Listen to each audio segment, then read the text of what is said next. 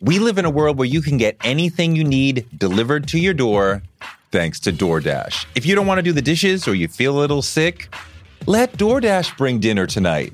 My family uses DoorDash all the time because it connects us to our favorite restaurants without us having to drive. Last night, we got some Indian food for my wife, some gumbo for me, and sushi for the kids, and everyone was happy, and we didn't have to do the dishes. The process of ordering was quick and easy, and I love DoorDash for real. So I was so happy to do this for them because I'm a customer, because I know DoorDash is your door to more.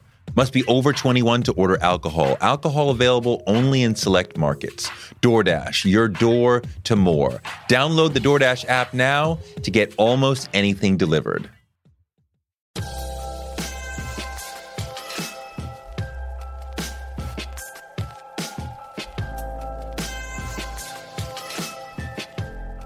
Kamau Bell has been a friend for a while, and I always love talking to him. And I really dig his comedy, but I'm even more impressed with how he navigates his career. He's really smart about career. I want to get right to it because this is a long, fun conversation. Comedian, host of United Shades of America on CNN, Kamau Bell on Toure Show.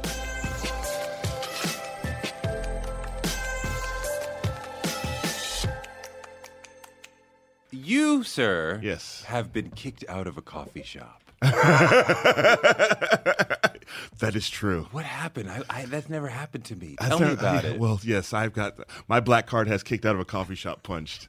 Uh, finally, well, I I did it back in 2015 when it wasn't cool though. I, I got was a thing. I got vintage kicked out of a coffee shop. Yeah, yeah. Not these new people. Not those new Philadelphia Negroes jumping on the bandwagon.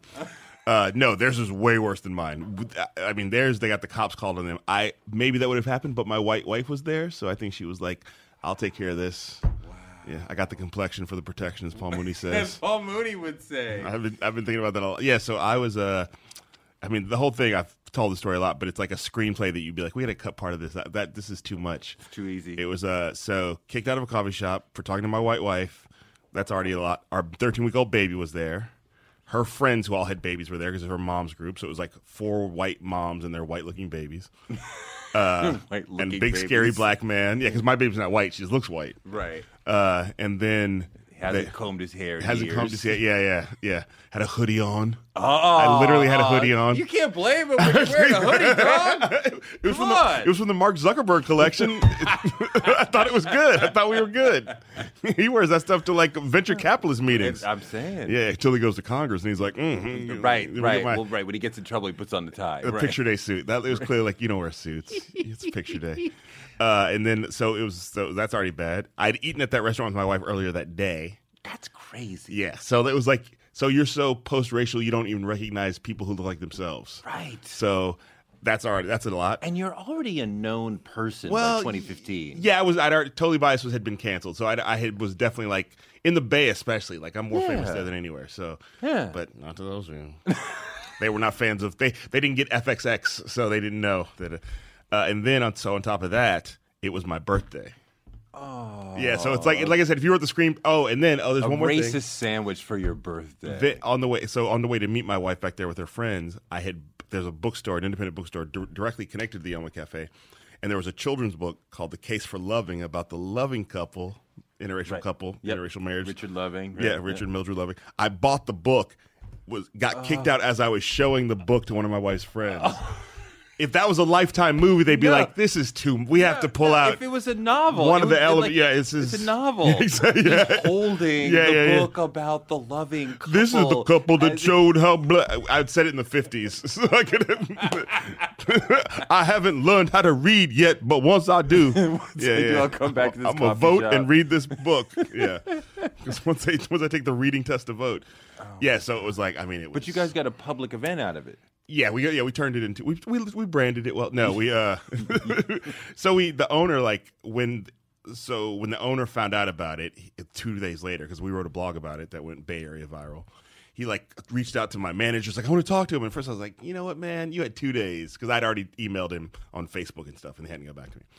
And so I let him stew for a while. And then I was like, then we brought him into our house. He sat in our kitchen. Wow. Yeah, and told us, I'm so devastated. I I don't dispute the. I was he wasn't there, but it's like I don't dispute the events. Here's why I think it happened. We didn't have the right manager there. We had our racist manager. He had a whole thing. He said that? He said it was like that. We didn't have a manager on duty that day, and the new. I was like, what is that?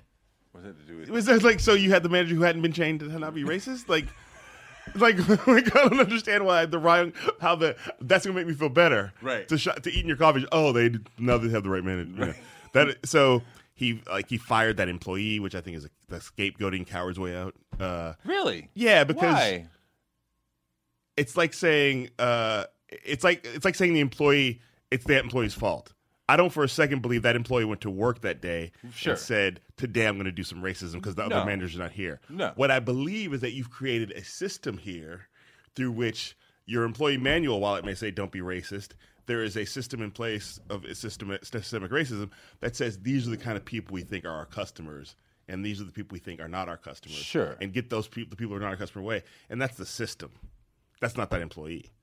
I grant that, but she did the action of of insulting a consistent customer. Mm-hmm. She, I mean, we punish folks generally on their actions, right, as opposed to the minority report what they're thinking. Yes, yeah. and she did that. I mean, I think I'm I'm now relating it to what happened in Philadelphia. Where I would like to see them publicly fire her, and they're not going down that road. Yeah, I I think that lets the I think that lets the system off the hook. Well, if that's the only thing you do is Yeah. fire the offending of- individual and don't pay attention to the greater context and bias that creates, uh, then then yes, Because I believe because I believe But, this. but can I we not do or- both? No, but I think you. Here's the thing: you either fire everybody. like I feel like you, you, you, you, the owner of the coffee shop, turns it over to somebody else. You Hmm. fire every. Like I feel like because it's not the. It's just not this. I think that person fully believed in that moment that they were doing the job they'd been trained to do, and so for me, it's like keep that in person. I feel like if it wasn't her, it would have been somebody else. Right. or sure. would it, or would have been somebody else at a different time to somebody other black person. Sure. I don't believe that employee was like, I'm going to go out on the limb. I'm going to do something. I'm not supposed to do this. I think they thought I'm executing the, the job, and the, so that therefore I think you keep that employee there and you retrain that employee while you retrain everybody else. Because otherwise, the other employees are like, we fired the bad one. We're, we- we're we're okay, and I think that's not true. It's just not. It's just not true. So then you went from the living room to a public forum. Yeah, I was like, he's like, what can I do? I was like, let's have a conversation. He was like, yeah, we can do it at the coffee shop. No, I, I'm not going to step foot in that coffee shop anytime soon. I'm going to help you get more business. yeah, yeah, we'll do it. We'll so we'll have a special. All the Well, yeah, people yeah, will yeah. come in. Mochas are half off. Yeah, yeah. No, we'll go to. So we did it at Berkeley Public High School, Willard Willard, Willard Middle School, public school, Willard Middle School, and in like the gym. It was standing room only. There were media trucks outside, and it was like two months later, so the steam had not gone out of it, and. uh we banned the media from it, and we had this public forum where I got all these activists and like Why'd you ban media? because I know what the because I. because I there was a Berkeleyside there was one reporter there from the Berkeleyside, the local Berkeley paper. It, local media is not always the best. like I didn't want You mean local Berkeley or you mean local in general? local in general. I did not want it to be a since like a today. I could see the clip. Today, the residents of Berkeley talked about racism. Now, how do you feel? I thought it was good. Now there's no more racism. Back to you, Phil. like I was just like I didn't want to be. I didn't want to be in that clip. Okay. Okay. I didn't want to be in that clip. I just I was like I just felt like if we can get to the if we can really get down to the thing and really talk about some things, we Yeah. should not have media. We can we talked to media afterwards about what had happened, but I just didn't want.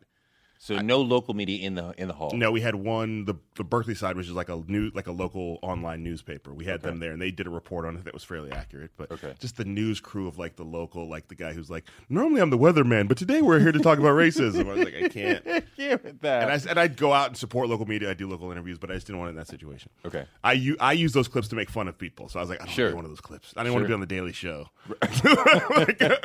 That was still the Jon Stewart Daily Show. Ooh. So uh, you know, Trevor might have had some some sympathy, but so uh, so they so we did this thing, and he announced he told me in our kitchen, me and my wife, he said that we're going to start an implicit bias training. We've got a website, implicit tri- implicitbiastraining.org.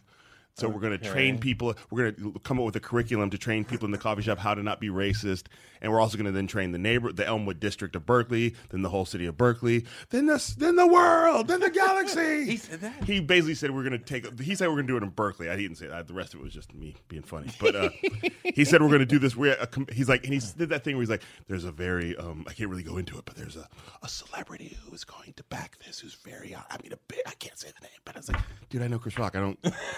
like, I don't really. Care. You're not going to say a name. I'll be like, what? Yeah, yeah, yeah. Like, like Richard whoever that person still is- alive? Yeah, What? exactly. Yeah, whoever that person is, Chris Rock has their name, has their number in his phone, or doesn't want it. So I'm not really tripping. Or could just cold call him. Yeah, yeah, Yo, yeah, yeah, up? exactly. Yeah. Could you tell me about this implicit bias training? But he was like, I can't really go. So into was so then we had the thing, and it was a good night. what was it productive?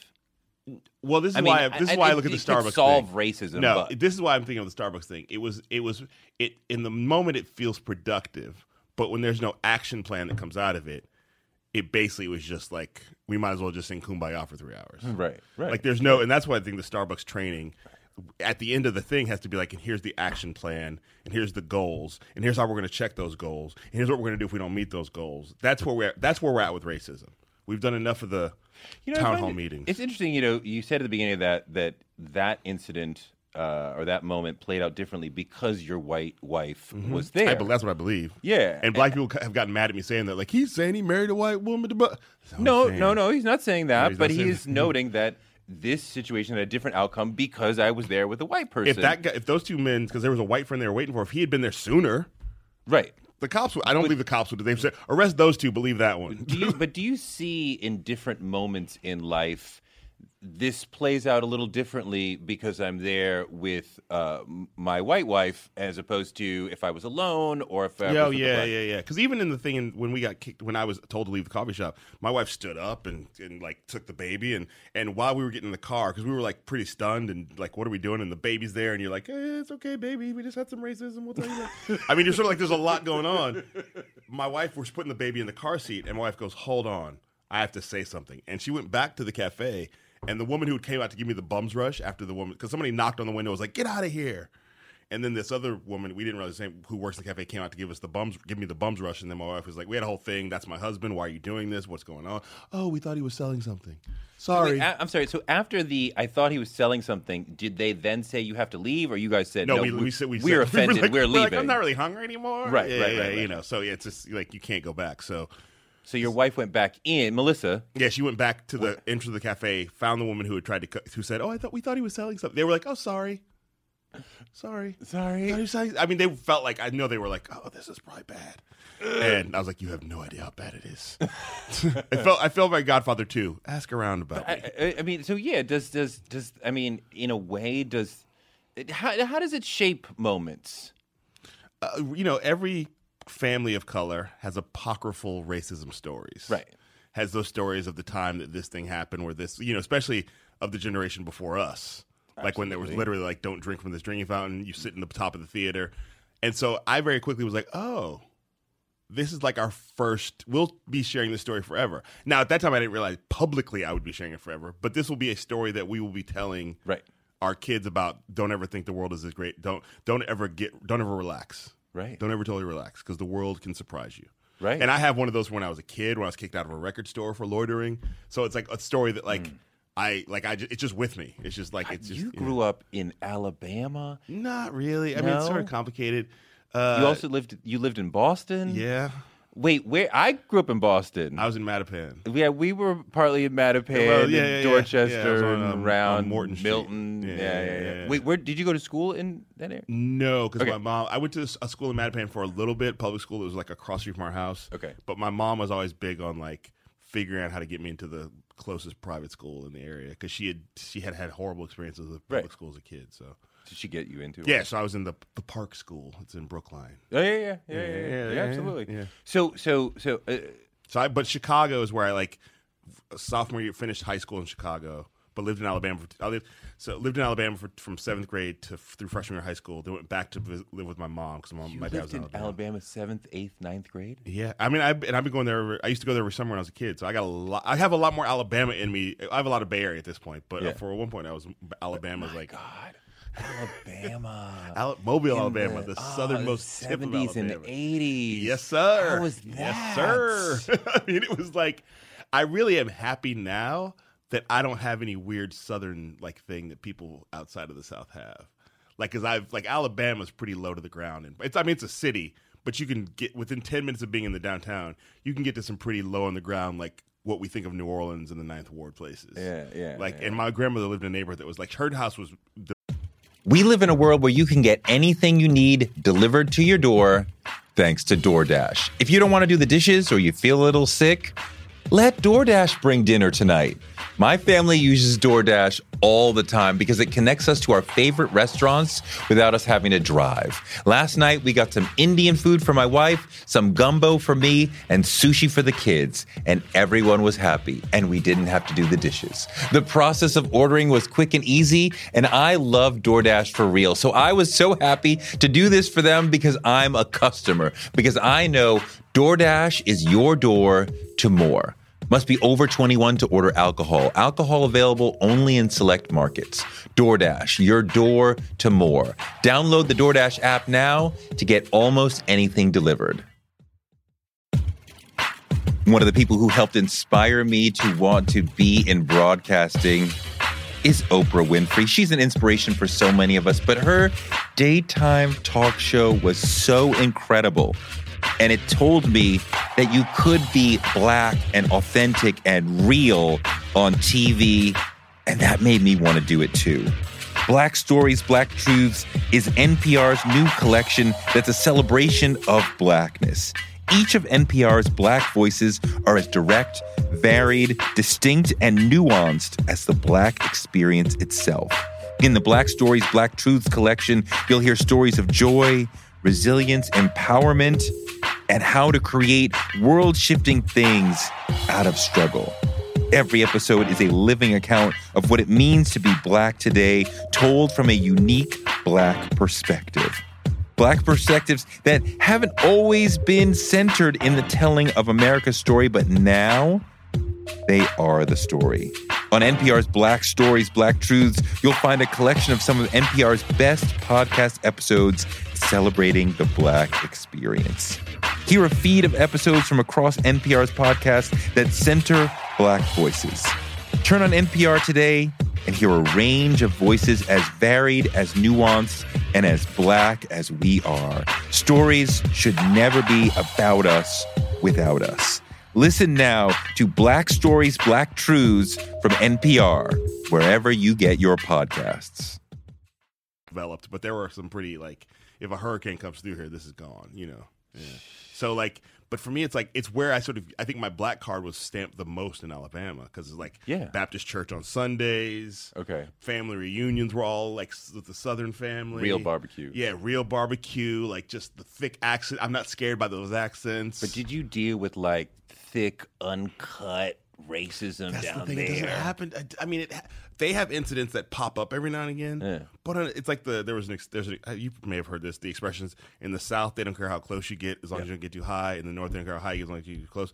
The racist. Wait, wait, don't, don't, don't, don't. I love that quote. Don't yada yada. Yeah, Okay, don't yada yada the quote In the South, they don't. I forget. We're not. We're actually recording this for people who tell like, what is he talking about?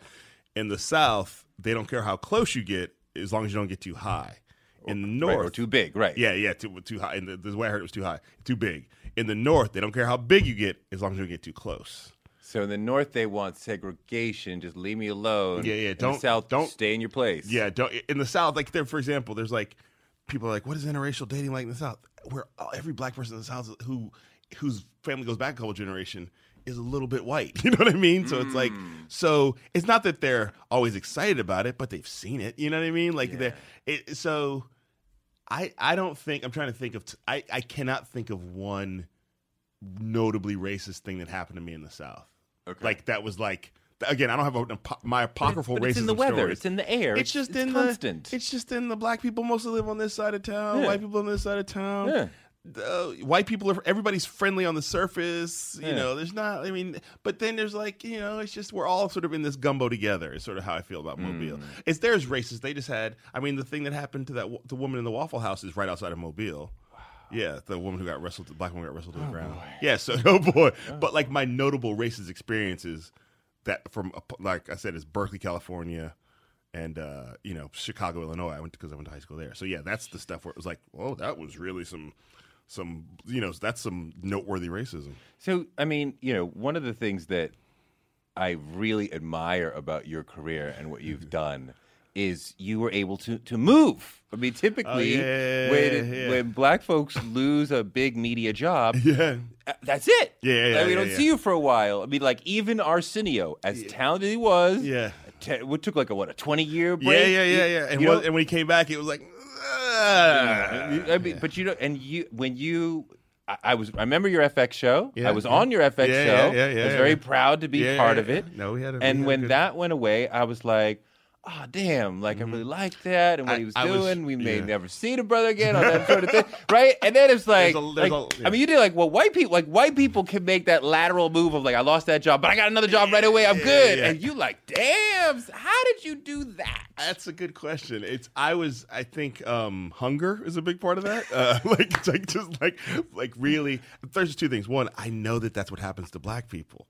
That Like, you only I- get one shot. Yeah, like Yeah. I remember, and it's funny because I've met Chris Spencer now. I remember the TV show Vibe with the unknown comedian Chris Spencer. Do you remember that? Mm. Vaguely. Vibe had a late night TV show On in the '90s. Yes, it was maybe it was syndicated. Yeah. but it was a late night. It was when Vibe magazine came out and it started to be a hit. They had a late night TV show called Vibe, hosted by Chris Spencer, who's a great comedian in LA. Opens for Chris Rock all the time, and people were like, "Who's this guy?" Yeah. because he was unknown.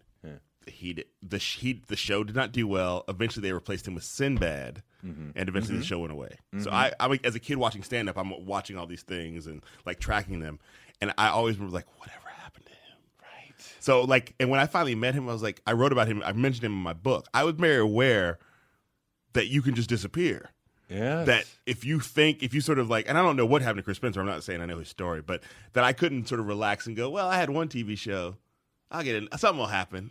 So I was really hustling, like I, as much as at the time I was like also didn't want to. I was like, and I just go sit in a tub and listen to Sarah McLachlan, uh, like just ha- just sit in a tub with my clothes on, with the shower pouring on me, listening to Sarah McLachlan. But But, what is it- I had what a is- wife and a baby, and What does hustling look like at that level? You uh, you you you lose the FX joint, you lose the FX show, yeah, and what is it? I mean, college gigs, taking all the like sort of like I'm ready to take all the college gigs, like a lot of a lot of but how'd college you, how, how'd you get to CNN? Because it doesn't it doesn't seem like a natural fit, right? You know what it- like like yeah. nobody said like, No, no, no. come out, you got to go for CNN, no, son. no, no, no, no, there was not. My dad didn't say that, son. You got to get, uh, it- you know. So a lot. It's like a lot of things have to come together. One, Barack Obama mainstreams politics. Mm-hmm. Like politics becomes pop culture. Uh, Obama was still president then. Uh, all you, you MSNBC, Mm-hmm. all those channels, even Fox News, want a comedian. They just can't figure out what to do with them. Mm. You've been on those panels where they Mm-hmm. go, and we have stand up comedian, and the, and I've been that comedian. You're like, and when you make a joke, people are like, why would you say that? you're like, because I'm a comedian. And then if you say something trying to be serious, they're like, that's not that smart, Right. You know. So you're just in this middle space. I've been, I was like, I've been in that middle space of like, I, you're not giving me any room. But they all, MSNBC wanted a comedian. They all want that thing to juice it up because politics is pop culture, and so luckily, in the middle of all that, Tony Anthony Bourdain moves from Travel Channel to CNN. So parts unknown, Right. So that show proves is the first time CNN ever did original like series programming. Hugely popular. Hugely popular. didn't necessarily make sense on paper. no, he took a. Re- I mean, they both took a real chance because he could have like he had built up this thing at the Travel Channel.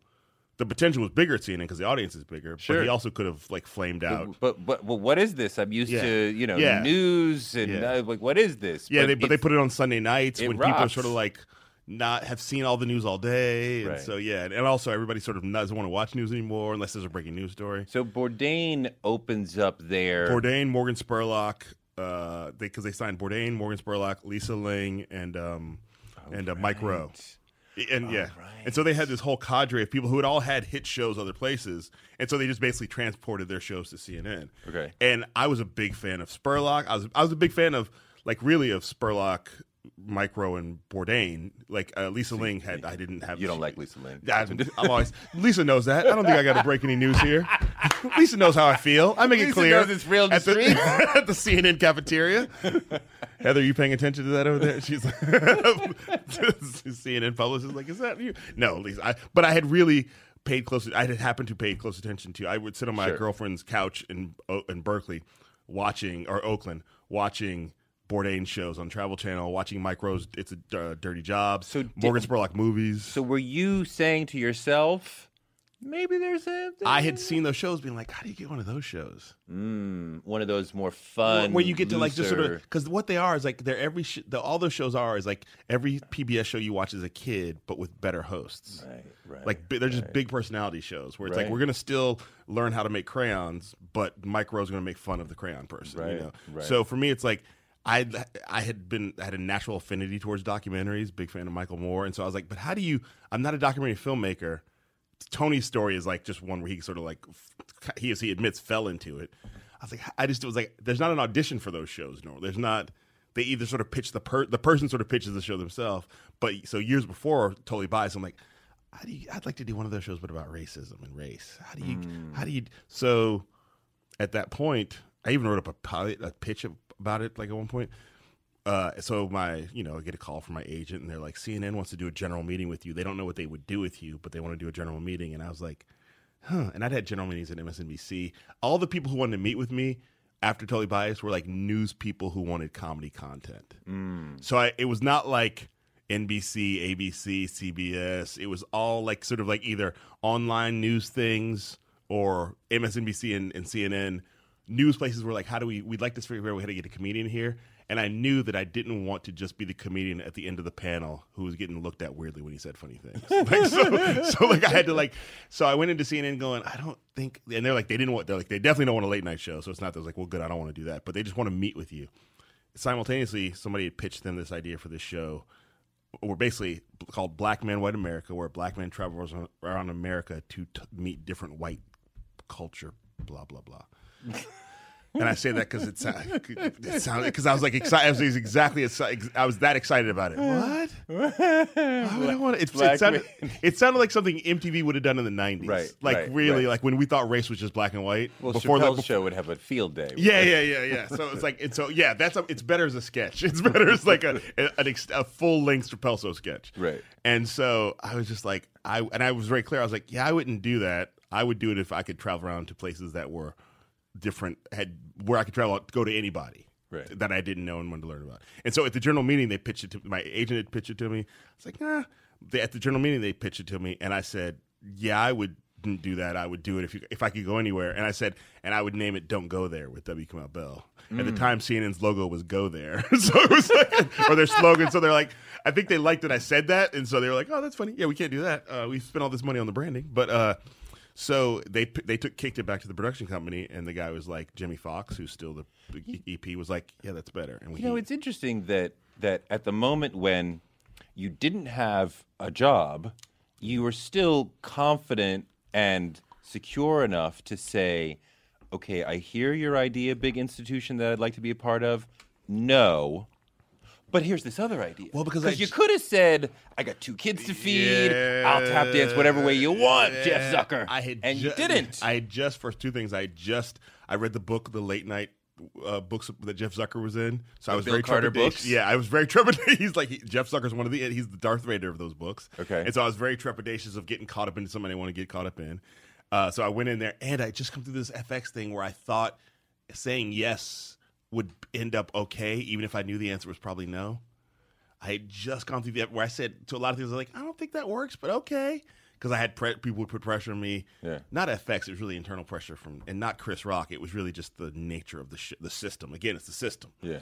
And uh, so I ended up saying yes to things where I was like, I, I don't want to do that, but I guess it's okay. And so I was very clear that like I can't. I really thought I'm not going to take a corporate job again because I felt like at, some point FX was like a corporate job. I'm not going to do that again. I'm going to have to go to like some sort of podcasting, live events. I don't know. So I was like, I'll go take that meeting, but I really didn't think I would find anything in there. So it left me in a position of like, I can only do this if it feels right. even though I definitely know that I need to eat, and I, but I but I was like, I will figure out how to eat, but I can only do I can't I can't step in get into this whole corporate thing again unless I'm actually getting saying to things, getting the I things mean, I it's, want. it's easy to stick to your principles when things are good. yeah, But when things are a little bit harder is when we start to consider bending our principles and just you were like things are hard. just been through this thing with FX, But this is my principle. By the end of it, it was like it. I mean, you know, and I'm not exaggerating. It's the the FX show, whatever it is, and some pe- and people. I I feel like it's it did. A, there are people who came off that show and are doing great work now. I'm happy we did the show, but it, at some point, it almost destroyed my marriage because the hours were crazy. I was turning into a crazy person because those It jobs make you almost crazy. destroyed your marriage because you were spending so much time on it. and I would just come home and be like, you know, Really? like just sort of like, yeah, it was so stressful because it was always like it never sort of found its glide. It was always sort of like It was two seasons. two. It was like yeah, it was like a, it was like a year and a half of time, but like they were sort of like you know how it is. You don't really have seasons, but it was like they renewed it for a second season. Yeah. Then and it went also it went from a weekly show to a daily show, which I would not make my worst enemy do. So the Daily Show, you really are coming home, pulling your hair out. and not wanting to talk to anybody and not wanting to be a dad and not and just like not being healthy and just like you don't understand what I'm going through you know and so it just it was really like really like really almost tore my family apart. And and so it was like I can't it was really like I can take I can say yes to them and do black and white America and then in a year it's going to destroy my family and I'll and I'll be living in New York in a in a studio apartment like this is better this is better. My my my wife and kid will move back to Oakland. This is good. No this is good. This is good. Yeah. So how is it that the current I'll be on Tinder. This is great. This is great. So how is it that the current situation where you're doing United Shade uh, does not then lead to that? I mean, like you were having that sort of stress because you were not happy at the work, and now you because. I was we weren't we were we weren't putting out we put out good work, but we weren't. I, every day I had to fight for the political perspective of the show. It don't. It wasn't just allowed to be baked into the thing. So every day, like the other producer is like pitching me things and allowing other people to pitch me things. It's like I wouldn't do that.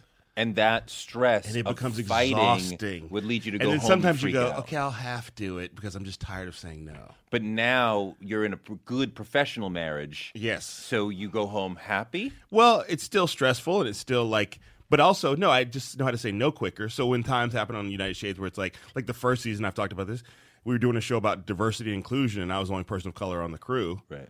Because that's how showbiz works sometimes. And I didn't hire them. Like I showed up and they were all there already. So I was like, we can't so I was with if I'd still been my totally biased self, I'd have been like, it's fine. And I also would have been stressed all the time about what if people find out?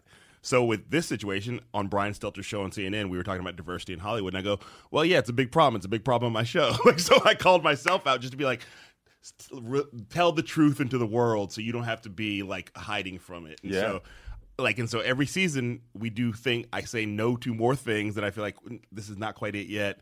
Let's do this. Let's bring that person back. Let's not use that person. I'm very, I'm much more involved and really have claimed the space because I was an executive producer on both shows, but I've really claimed the executive producer space, and I'm not afraid of hurting people's feelings. Not that I'm a diva, but you know, people get their feelings hurt when you say no to things they care about. What is the? How many shoot days normally? Jesus. Uh, so it's basically a full.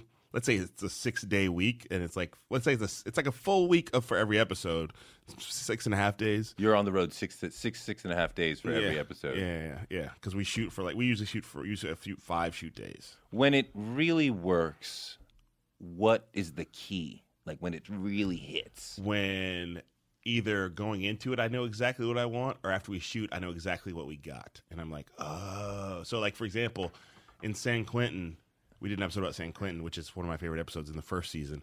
And I didn't really know what we were just sort of we're gonna go to the whole idea was Kamau's gonna go to prison. That's basically the whole idea. Yeah, yeah. But I didn't get. But you know, he was going to have to be around inmates. And then when I came out of it, I was like, oh, this is a story about par- like how we've locked up too many black men, and there's and we don't we're not friendly enough to parole, and there's all this untapped resources in prison that we're letting get away from us. Hmm. So it was like, but then in the edit, I had to fight for that because the producer at that point was like, not didn't see that. So, for example, there was one scene we just walked around the prison. Whoever wanted to talk to us, we sort of would talk to because in prison you can't really plan things out. Uh, that's true if you're incarcerated too. So, uh, like, so we were walking down the hall. We were walking down the halls of the prison one point, and this table full of black dudes playing pinochle go, "You need to talk to us. We need to tell you the real story." And I was like, "Okay." And I, we're gonna. When can we talk to them? I was like, "Ma- I said, "We, I want to talk to them." And sometimes I would say and be like, "No," but I was like, "I want to talk to them." This is towards the end of the first season. And we sat down with them in the yard. They taught me how to play pinochle. They made fun of me for playing pinochle because I didn't know how to play it. They talked about incarceration and how and how it had affected black men all over the country. Like it, it was a really deep dive conversation. That in the middle of it, you would have thought we were at a picnic in the park Okay. because it was just black men talking and laughing. So when the first edit came through, that scene wasn't in it, and I was like, "Where's that scene?" He's like, "Eh, "It's just boring. You're just all standing there talking, sitting there talking." I was like, "That's the show."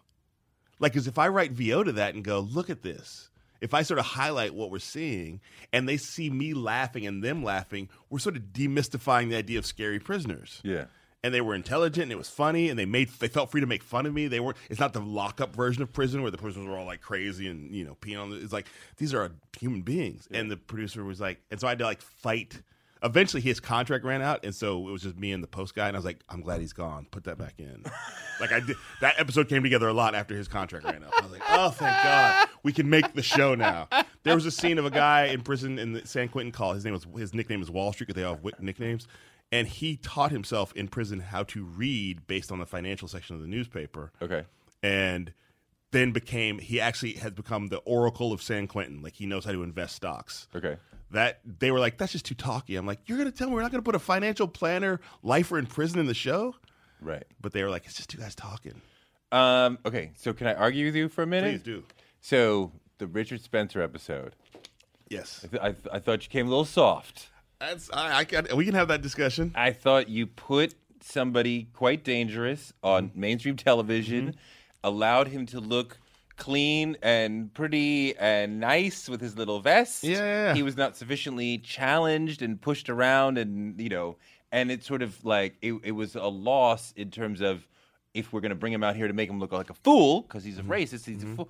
Uh, uh, so it sort of struck me as like, wow, like Richard got a victory out of that, and my man Kamau did not.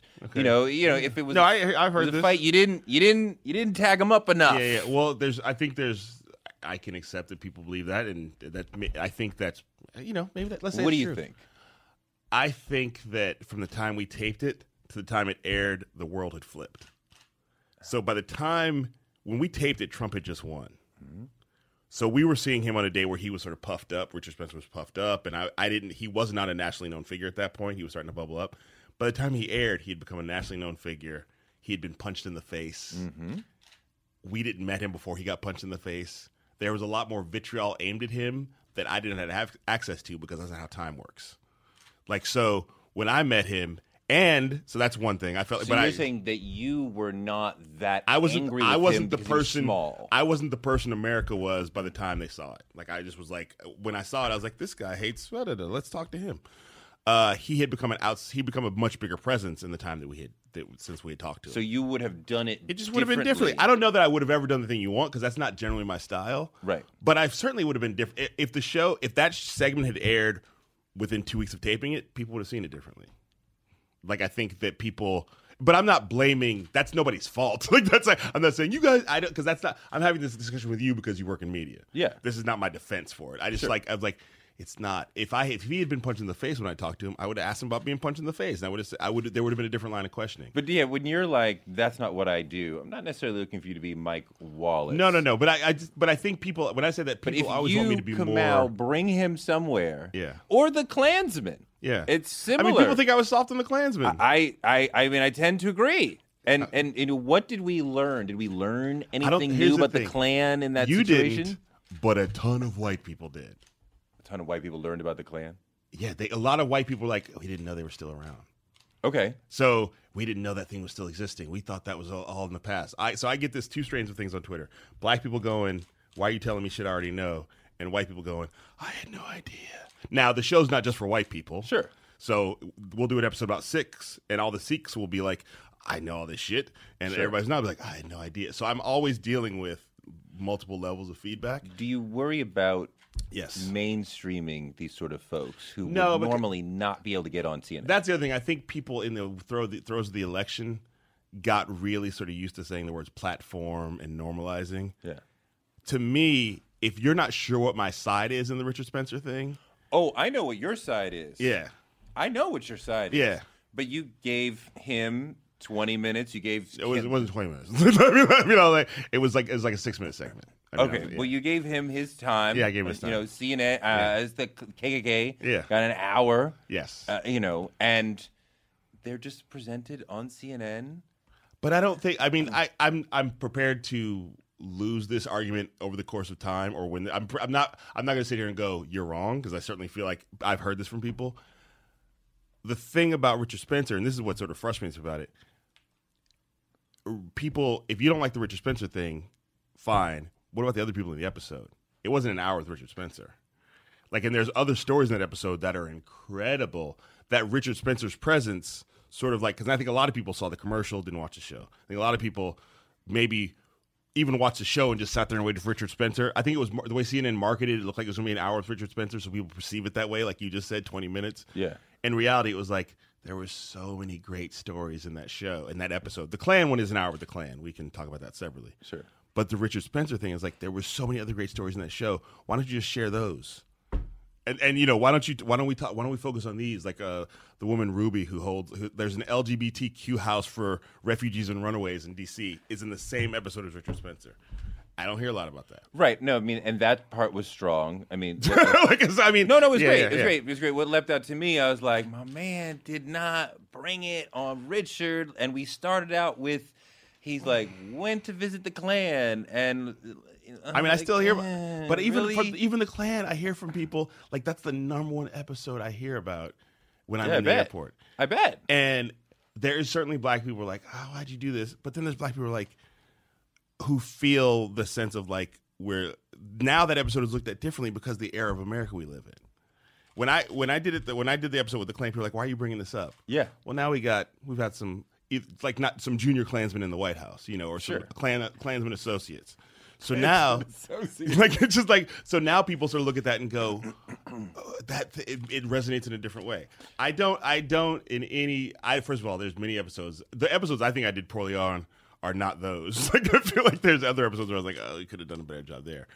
But I, I definitely walk out of every interview going, I should have asked more questions. I should have done this. I should have done that. I wish I had thought about this. Sometimes it's like, I wish I'd done more research. So I'm not saying like I feel like I'm totally solid, but I feel like the thing I feel like now is like, how's Richard Spencer's year been since he was on my show? I mean, it's it goes back to what you were saying before about y- you are the funny guy, but you're also very intelligent. Mm-hmm. Yes. And within this show in particular, you're using both those muscles, Mm-hmm.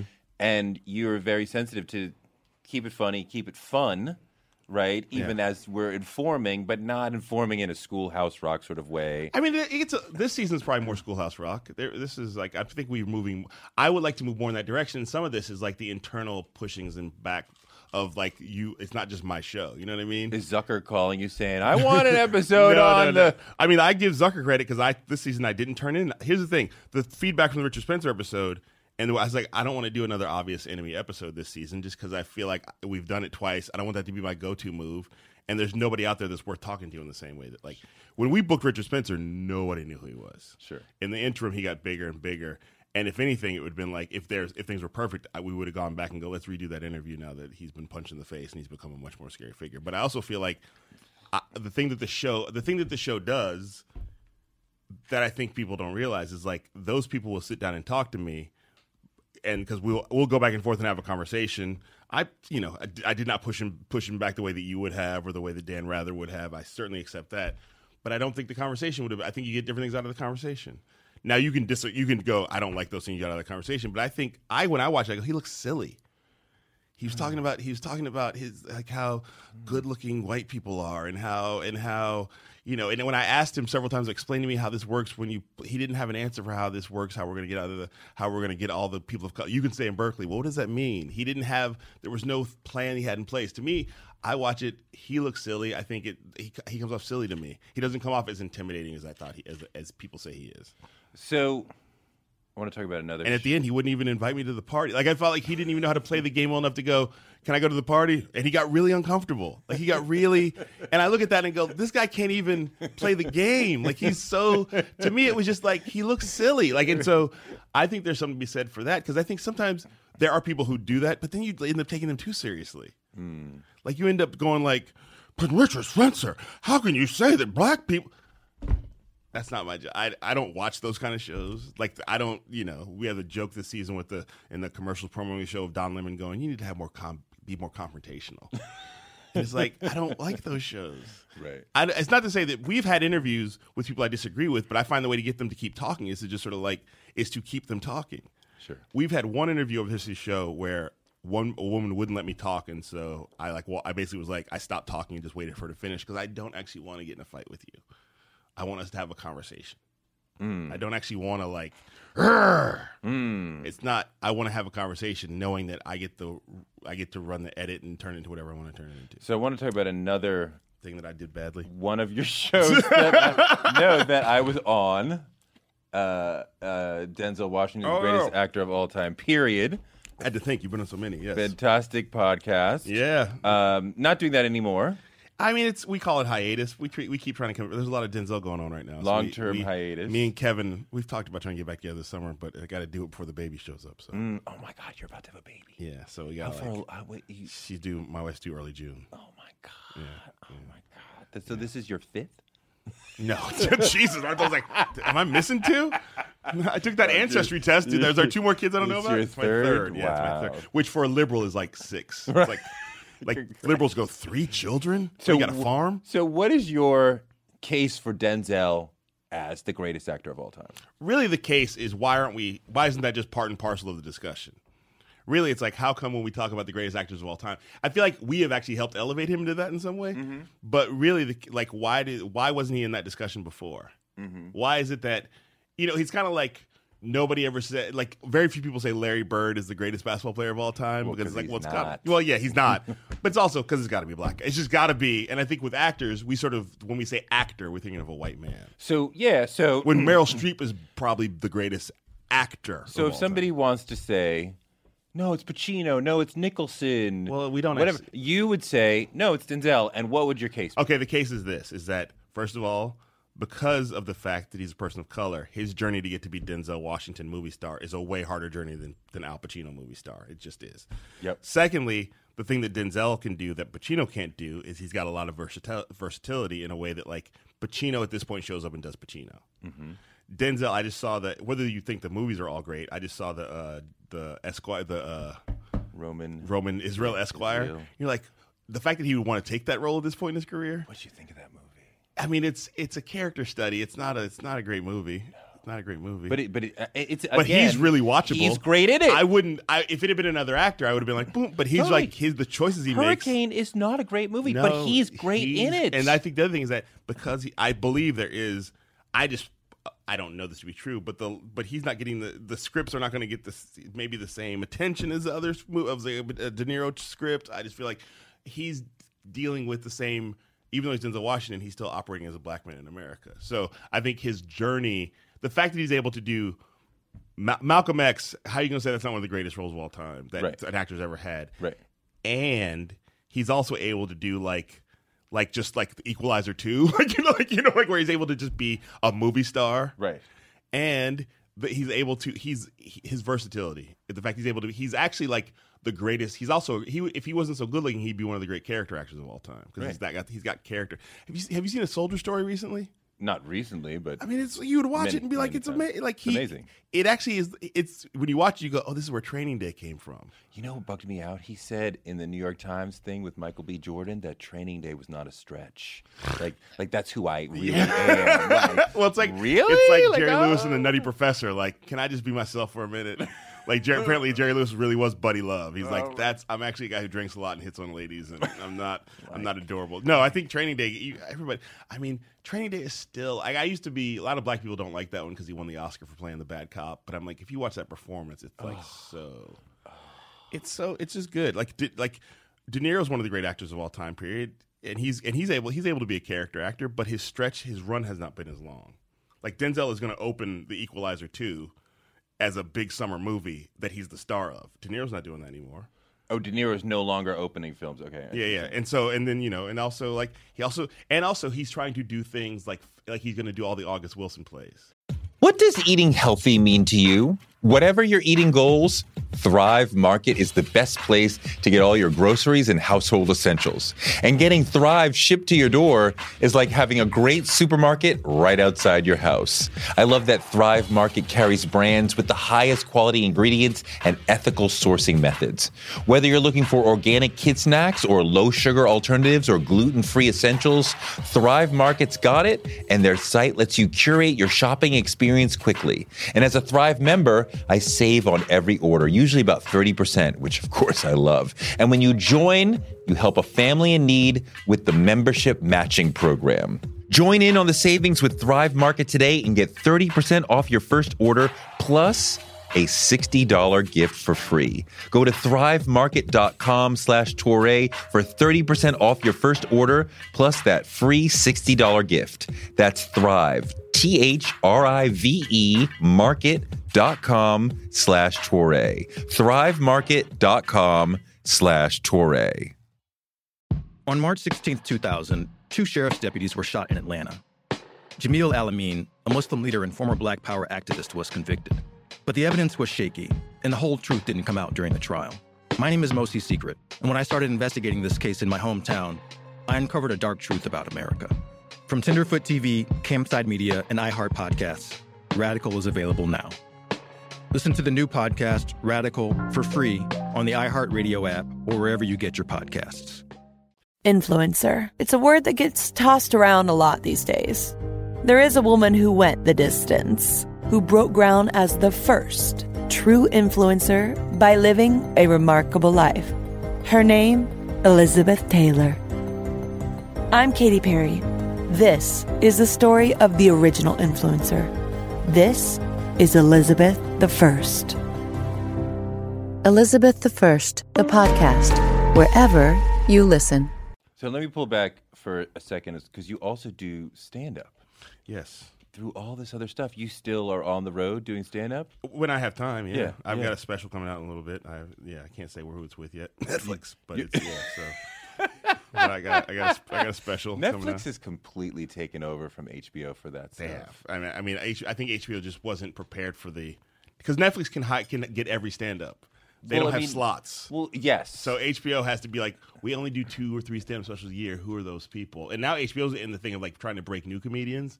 Well, they Net- have to. Yeah, because they lost they lost all the big ones. well, with Netflix dominates the elite Yeah. level of it. So, um, and Netflix pays for them like their athletic contracts. Like it's really NBA. do. Yeah, yeah, yeah. Yeah. Chappelle get 50 million? Like, Yeah, HBO wasn't. I don't think HBO was paying though. I mean, I never had an HBO special, but I don't, they weren't paying millions. I don't think. not, you know? not like, not because it used to be the special was just your like a business card. It wasn't like you weren't supposed to make money off the special. You were supposed to make money off the tour after the special. Right. But I think it's interesting now. I think it's sort of weird that we know how much money comedians make because then you sit down and watch those specials. Like, is this worth fifty million dollars? like in a way Well, that I, that I don't think helps the comedy. Well, those, he got 50 million for the four specials. yeah, yeah, yeah. I mean, that, that, that was incredible. Yeah, it was. Incre- I mean, he also. I don't think any comic should, will ever, or should release four hours of comedy in a year. It's not. We're not Lil Wayne. You know what I mean? hard. It's a very- lot It's of. very hard, but it's incredible stuff. Yeah. How do you write a joke? Something happens, or I read something, and I go, "What?" And I go, "This is stupid." How is this- Yes, If he did that, I would. Uh, oh, uh, uh, okay, all right. Uh, uh. Is this a constant process? Mm-hmm. like it's like I mean, I think the like there's that the Chappelle thing where he's staring off into the distance. I think Yeah. that's probably most comedians. Like their family goes, "Oh, you're thinking." My Melissa will do. Oh, you're thinking about a joke right now. Like something will happen. I'll be like, uh, uh, I'll stop talking. Like, oh. Like I'll just start start to. And you're working it through. Yeah, you're just sort of like playing the. It's like you're playing the card games of the joke in your head. But what if it goes this way? No. What if it? Go, oh, oh, that's. Oh, I could actually tie that into that other joke. Then I'd have a callback. You know, it's like a whole. You know, Yeah. you're, it's a how you like keep building. You're like you're like it's like Legos. You keep taking it apart and building it and taking it apart and building it. So you try to see in your writing or your creating process, you try to see you, you want to see all the options mm-hmm. so you can find the best one. yeah, because the first sometimes the first thing you think of is the most obvious joke that somebody's going to do on late night TV that night. So you're like, I can't do that because everybody's going to do that one. And then you, go- but then sometimes the first one you think of is the one that was the funniest because it was just like the one that hit you first, like, and you sort of try to outthink it, and you go like call it beating the punchline. And you go, oh no, that's actually the best one. So you don't. The first thing isn't always the best or the worst. It just depends on if you can beat it. And so then it does this happen with a pen and paper, or is this all in the head? I used to have with a pen and paper. I used to have a notebook just like that or notebooks like that. And now it's like 99% in my head. And then before a show, I'll have like a bunch of, or I'll write, I'll just have a bunch, a piece of paper and I start writing things that were in my head. And then I'm sort of like, and I keep rewriting them and I go, oh, that other thing. Oh, yeah, that other thing. And then I'll go on stage and just sort of do it all. And then on stage, a lot of it happens on stage. I'd say 60% of the writing is on stage. Maybe, 60%? Maybe 7%, 70%. Yeah. What do you mean on stage? Like you're like as you so you tell the joke that you wrote the audience gives it a big laugh and when you get a big laugh that's the audience going there's more here so you go oh and so on stage you start to think of other things you can say to attach to sort of build on the image you just created and then the more you do it on stage you keep building that thing until one day you have this huge bit that's like there's not written down anywhere like it's it just sort of exists in the world you know do you ever forget? Yeah, there's times when you go, I forgot to do that one punchline. Like, you know, I forgot to do, but I, I will tape myself, but I never listen to it because it just, ugh. It's funny the way you describe it because it's like quite. It, it seems quite often one word or one pause can make the difference between it being funny or not funny, or funny at a ten versus funny at a six Mm-hmm. Yep, or whatever. yep, yep, yep, but but your process does not seem to allow for that. Like you're just. Oh, no, it's- I, no, I- wrote, I- wrote down big notes and Yeah. then I went out there and delivered. But it doesn't. get like where is the No, but then at some point, you, it's the same thing. I feel like, I mean, not to compare myself, I'm like Jay Z. Uh, at some point, you lock it into like that's the thing, and then on, because you do, if you're on tour, you're doing it a lot, so you you're you're doing the same beats.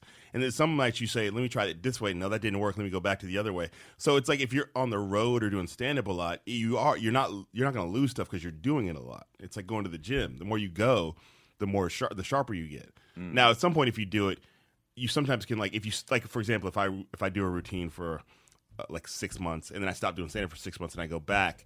Sometimes there is like, wait, there was something here. like there was like, what's the piece that gets me from here to here? And then sometimes you go look at a piece of paper or go look in your notes and you go, oh, that was the piece, you know, or mm. go listen to a thing. I've done that before. Where I'll go. There's bits that I've done on albums that I'm like, I want to try to do that bit again. I go listen to it. Yeah. So if I'm an up and coming comic, don't do this system. This, Try- o- this only exists because I have kids. Well, no, I mean just just trying to figure out the whole game. What do, what do I need to know uh, about about this stuff about creating, about being funny? I mean, I'm not, it's be on stage as much. I- I'm not on, on stage as much as I sh- used to be because I've gotten busier. But you have to be on stage as much as possible. Comedy will tell you if you're invited. like you know that comedy will let you know if you're supposed to be there. So, but you only know because you're there a lot. And comedy will eventually go keep coming. And if you are honest with yourself and a self honest self critic, you'll be like, you'll listen to the thing when it says stop. You don't need to do this. But I've seen comics who I thought were horrible just through the sort of getting on stage all the time. You go, wow, this guy actually is a good comedian. Like, you know, not maybe not the best of all time, but Pete, like this guy will never ever. Oh wait, this guy's actually in. Okay, wait, that joke's a big. He got a big closer now. You know what I mean? Just because you're doing the reps. I think there's a sense of like I don't think everybody can be a comedian, but you can work that muscle and get better. You know what I mean? I mean, yeah. I mean, I think that we look at it as like either you're just funny or you're not. You can do mm. the magic trick or not. But no, you can learn the rhythm. You can learn how to rap. You can learn Yeah. how to do comedy. Yeah, you can. Yeah, it's just about you know, like people are like I hear people like, is Cardi B a real MC or is she a pop star? And da- da- da- da- da- da. Well, yeah, well, but, but but like she's not really right. It's like, but yeah, but she, she and I heard Ebro say like, well, no, she's not like the people who are like writing their own things and tell their story, but she's still a rapper. You know what I mean? So like, and I feel that way about Why, like, I don't know why. This is the se- the second time in two days I heard somebody refer to a woman. The other one is Nicki, a woman not writing her stuff. We don't usually fetishize the guys who don't write their stuff, and plenty of them don't. But people seem to make well, we know Cardi and Nicki don't write the stuff. I Yeah, mean, yeah, ugh. yeah, yeah. No, I think it, I think it, but that's what I'm saying. It's like there's there are comics who are like aren't like you know you're not talking about the greatest of all time, but they're killers and they'll get the job done. You know, and I Man, don't if- and I don't want to follow them. I feel like, I feel like there's either people who are just funny and they could read the phone book and kill, and there's people who need to have good material. Yes. Is that how you see it? Yeah, I mean, I think that there are some people who just in their ethos when they step on stage, the audience. There's, I always say it's like there's some comics who step on stage. Most comics who step on stage,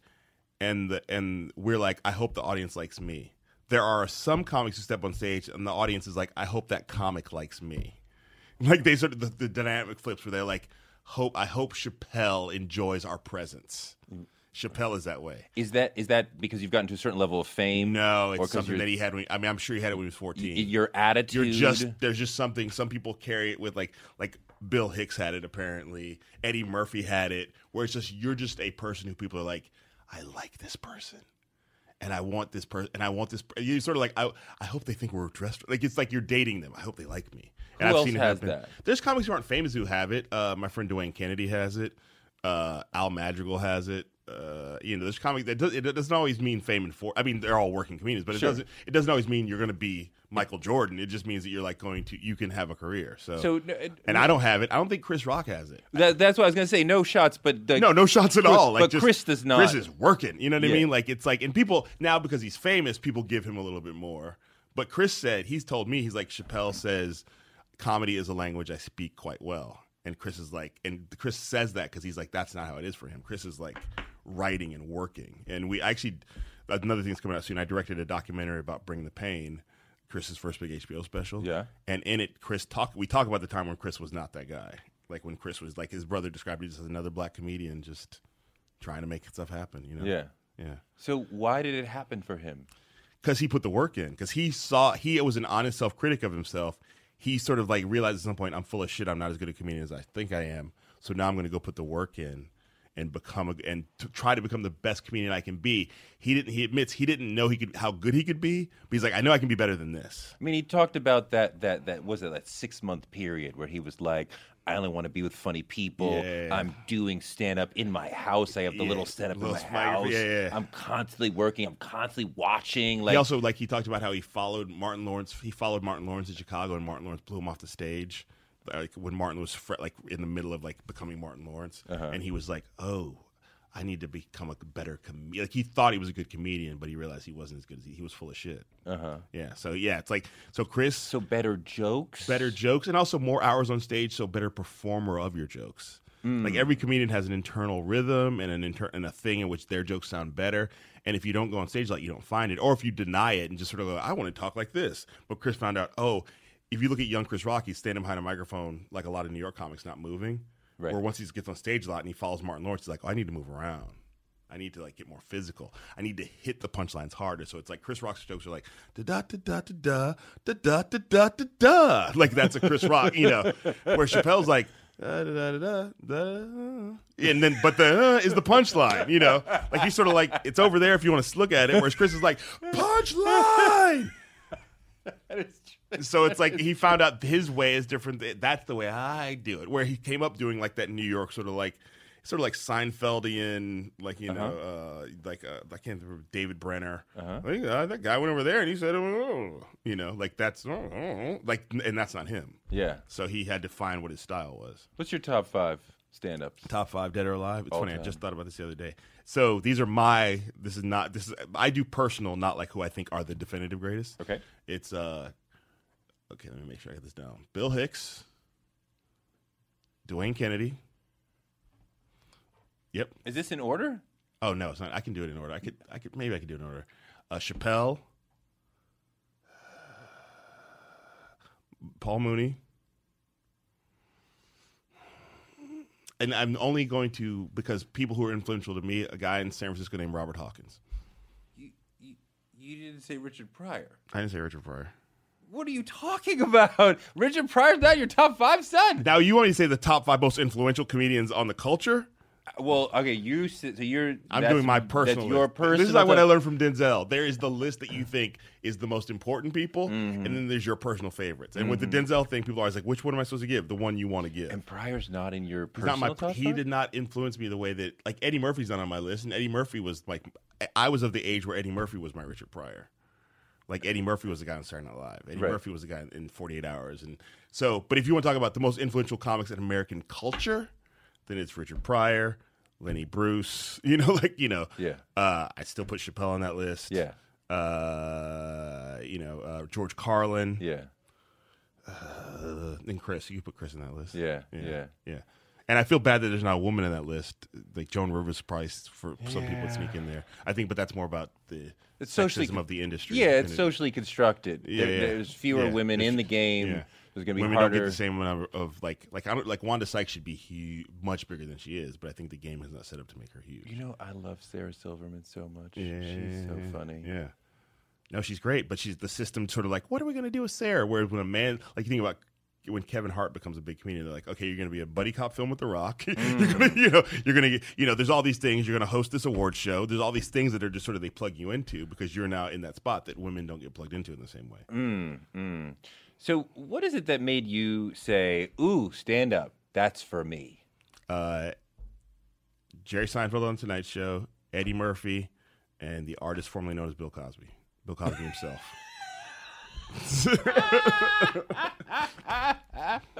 Seeing those things made you say that. Bill that. Cosby himself changed my life. Eddie Murphy The, Raw. Bill the album. the album, himself. Yeah, the special. Bill Cosby himself I was like, "Oh, I didn't know you could do it that way." You, he's sitting in a chair the whole time.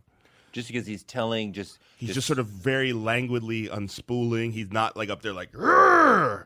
like Eddie Murphy's like, "Rrr!" Richard Pryor's even like up and sort of. I mean, I hate to say good things about Bill Cosby. at that's why I just said. That's why I have to say the artist formerly known as to give it I mean, clearance. I mean, he would tell these awesome stories And he had his, he had his own pace his and timing life. Yeah. You know, they weren't blue. I mean, like because he was doing a lot of blue things off stage. well, mm, but I mean, He's he- sitting in that chair because he's high on Quaaludes. Little do we know. But I mean, he could do a twenty-minute story. He could do it. is I saw him before all this sort of stuff, like ten years ago. Before when the, the at the time I saw Bill Cosby, there was the talk of like that he had fathered a woman, that this woman said he was her father. She ended up, I guess, not being his kid, but that was the scandal that was out there. And I saw him in Oakland at the Paramount Theater, and me and my friend Kevin Avery, the co-host of Denzel Washington, we were like, we should just go see Bill Cosby before he dies because he's. And we went and he did like two and a, half- two hours. He doesn't. Nobody introed him. He just walked out. He sat in a chair. He talked for two hours. He got a big laugh on his last story, and then he closed on when you go to the dentist, and everybody like laughed like they'd never heard that joke before. Like it was like no. I don't know comics who can do on who can do old jokes like that. Right. But yeah, also he's a apparently a horrible human being. Do you do? Do, do you do joke jokes ever? no, only with my kids because we're I'm teaching them how to be jo- funny. like they like to do joke jokes, but no, I don't do any. No. I don't. I don't. Ha- I'm not that good at telling a joke. I mean, I'm good at like convince of relating my perspective to you, like sort of like this, or telling a story about something that happened with me. I didn't know I'd be a storyteller, but I'm very stories are things that I because you can tell. The thing about stories is they can be 20 minutes long if they sort of have stuff throughout the thing. Yeah. Whereas if you're saying I want you to judge this one joke and then the next joke, like Mitch Hedberg. Then Mm. it's like every joke has suddenly got to be really good. Yeah, Yeah, I like, think it or like Emo Philips or a partner on Chairless like that. Steven Wright, right? Steven Wright. Five second long jokes. I mean, I used to work with Mitch Hedberg, and I'm like, he doesn't go upstage on notes. I'm like, how is he doing it? Like, how do you know where to start? Right. Because there's no like with me, it's like this is clearly the first joke because this is the warm up to the. This is clearly the last joke because it ties everything together, and this is probably put in the middle after people are warmed up. But it's like Hedberg would just start talking. What is it in you that's led to your success? Am I dead?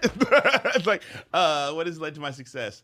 I think ultimately what has led to my success is not trying to put myself in boxes that I don't belong in and being an honest self critic of myself. Being an honest. So I didn't. I knew I was like, I'm not going to move. I knew not to move to LA and just start auditioning for things because I was like, that would kill me. I'm not that guy. I I sort of like when I first started to talk about moving, I was going to move to San Francisco or New York from Chicago, and I was like, I can't. I'm not ready for New York. It's too much. It's too big. It's too loud. It feels too aggressive. I'll go to San Francisco and unspool my tails and be treated and being like a like a like a locally sourced, farm raised, you know, comedian. Like so, I could. Be, there wasn't as much pressure because I don't really operate well under those situations when there's too much pressure. Um, and I also am okay with I've owned the I'm sort of okay with the fact taking the slings and arrows when people think I don't do well because I'm pretty good at slinging and arrowing myself. So it's like I don't like the whole thing about Richard Spencer, like we just talked about. Like Yeah. I accept your criticism of it. I you could be right. I think I I. I sort of believe that, like, I think at the end of the day, whenever that is, people will look back and go, "There's a lot of different ways to do this that's not the way everybody does it, but Kamau did it his way. Mm-hmm. I did it my. So I think I'll be okay in history, but like, and also I think I'll get better because of what happened in there, and I, I definitely took feedback from it. So, like this season we didn't do that, so I feel like I'm pretty good at like taking feedback and criticism. So like, even if it hurts, I'm pretty good at just like When you- Fair enough. When did you start doing stand up? 1994. And you were 21. Did you die a bunch at the beginning? Yeah, I was not funny. Let's see, 94 to 94 to 93, I was like okay. Like I was probably I could probably do well like in a in an open mic I could do well like 50% of the time. In a comedy club I could do well like 30% of the time. like and so I in 97 I moved to the Bay Area, got better.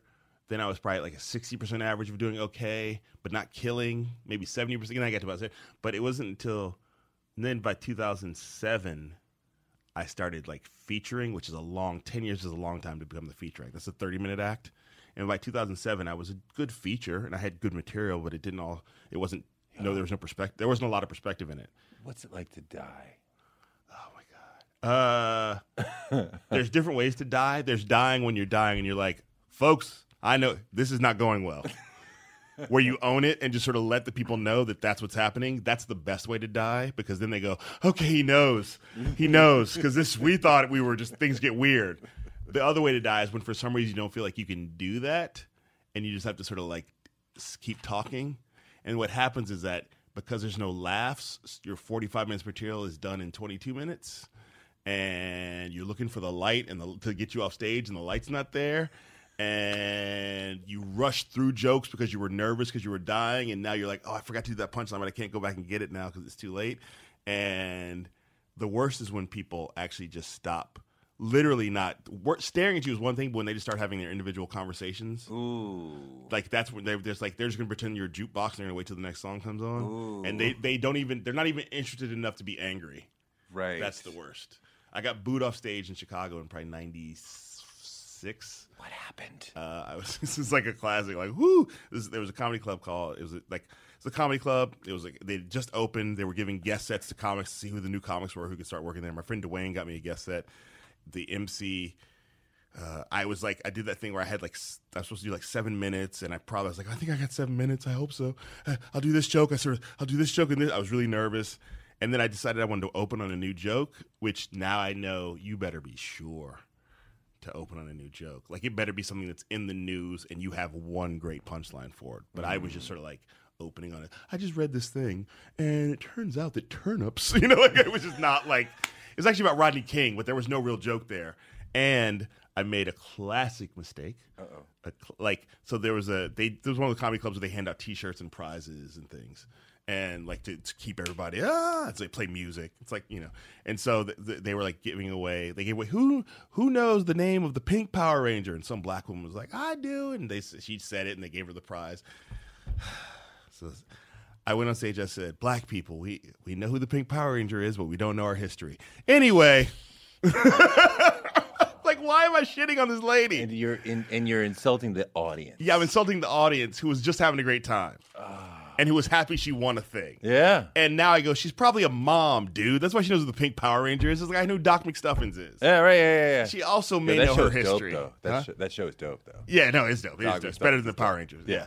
Uh, I'm a big fan. I'm an advocate. Uh, I'm, a, I'm a early adopter and spreader of the word. But yeah, so it's like, what are you? Why are you creating a confrontational environment when you're not a confrontational comedian, as we know from my Richard Spencer interview? Right. Like, why are you doing? You, you, I'm trying to. It's a thing that comics about three years in, every comics artist wants to become edgy because they got a little bit funny. You could be edgy. No, I'm edgy. But I you think I. you can't you have to find- insult the people. The people who are in front of you Yeah. Mm-hmm. are God. You worship them. Well, you, you can to know- insult the house. Well, you the- have to know your relationship to the audience so that you can insult them if you know you know how to get them back. You can like everybody has a different relationship. Well, you like, insult them in a certain way. well, everybody has a different relationship with the audience. Like with Sh- with Dave Attell, for example, he can really insult the audience because his there's something about his ethos where you're like he's kind of still adorable. You know what I mean? Like he's still like oh he's sort of he's sort of a grouchy crank guy. Oh, that's like an Archie Bunker. It's okay. uh huh. Whereas if I do it, I'm a big scary black guy who's suddenly yelling at this audience, and I don't have anything to back it up because it's not my style. So I mean, I think in any endeavor, if you're front of, if you're in front of a group of people, the you kind of have to worship them, give them whatever they want, respect them. it's not the same in stand up. It's not But everybody. stand-ups general. I mean, this is what we're talking about. Stand-ups generally, like you know, respe- like I'll get mad. I'm dissing those people over there, But, like, but not you, fine folks here in Mobile. I'll give you an example. Yeah, Bernie Mac became famous, and his whole career basically restarted itself because he went on Def Jam, stood on stage. The crowd had like booed off the last comic, and, and every- but you don't understand. Yeah, exactly. I ain't scared of you, motherfuckers. That And was an like- incredible bit. and it wasn't a bit. He just was like, I have to get the crowd back. Yeah. He was like, and nobody wanted to go. There was like nobody wanted to go on. He's like, hey, Bernie had been in the game like 20 years. He's like 45. I'm going on. Yeah. And he knew like I need to make my career right now because I'm 20 years in the game. And so his first line is, I ain't, afraid, I ain't scared of you motherfuckers. If I had said that, they would have come after me. But he- they would have. But that's what I'm saying. He he he, he it's his, it's his voice, but he's not insulting the audience. called them there. motherfuckers. No, but, but you, my motherfucker. But if I had said it, it wouldn't have worked that way. The- But it, it, it was. It, I, I didn't take. I see. I've, I've watched that bit a million Of times. course, it's a classic. classic bit. I, I felt like he was. He, he he's he's not insulting them because he's giving them respect. Like like there is a reason to be scared of you people, as we just saw. You just killed that last person. But I'm Bernie Mac. I got an S on my chest. I'm not scared of you, But only if you write that line down on paper and hand it to ten comedians and give them to say on stage, nine of them are going to bomb with it. part of what he did too, he said, "You don't understand." Yeah. Right. So then, if you laugh, you do understand, Mm-hmm. right? And you're in with me. It's also an intriguing thing. Like, what don't I understand? It, it, it, it was a refrain because the first time he says it is kind of funny, but when he comes back to it the second and the third time, oh wow, it's a refrain. Yeah. But I, but again, if you hand the line, "I ain't scared of you, motherfuckers," to most comedians who aren't and you and they're not famous already, you know, you know, you can give it to Chris or Chappelle or Amy Schumer, and it's gonna they're gonna be like, oh, but if you just hand it to random comedians, most comedians can't pull that off. Because because it's not the way they have a relationship with the audience. But Bernie knows himself and knows what kind of relationship he has that he can sort of get out of. He can dig that hole and get out of it, or he can, mm. or he can, or even if it doesn't go well, he knows how to get out of the. net. You know what I mean? Mm. And so to me, it's like every comic has a different relationship to the audience, and some people are the I ain't afraid of you motherfuckers. Some com- Paul Mooney could get on stage and say, not that that joke. It's not even the thing about you don't know the black people. We don't we don't know our history, but we know who the Pink Power Ranger is. And mm. maybe the audience goes ah, ah! because it's just Paul Mooney, you know. Mm.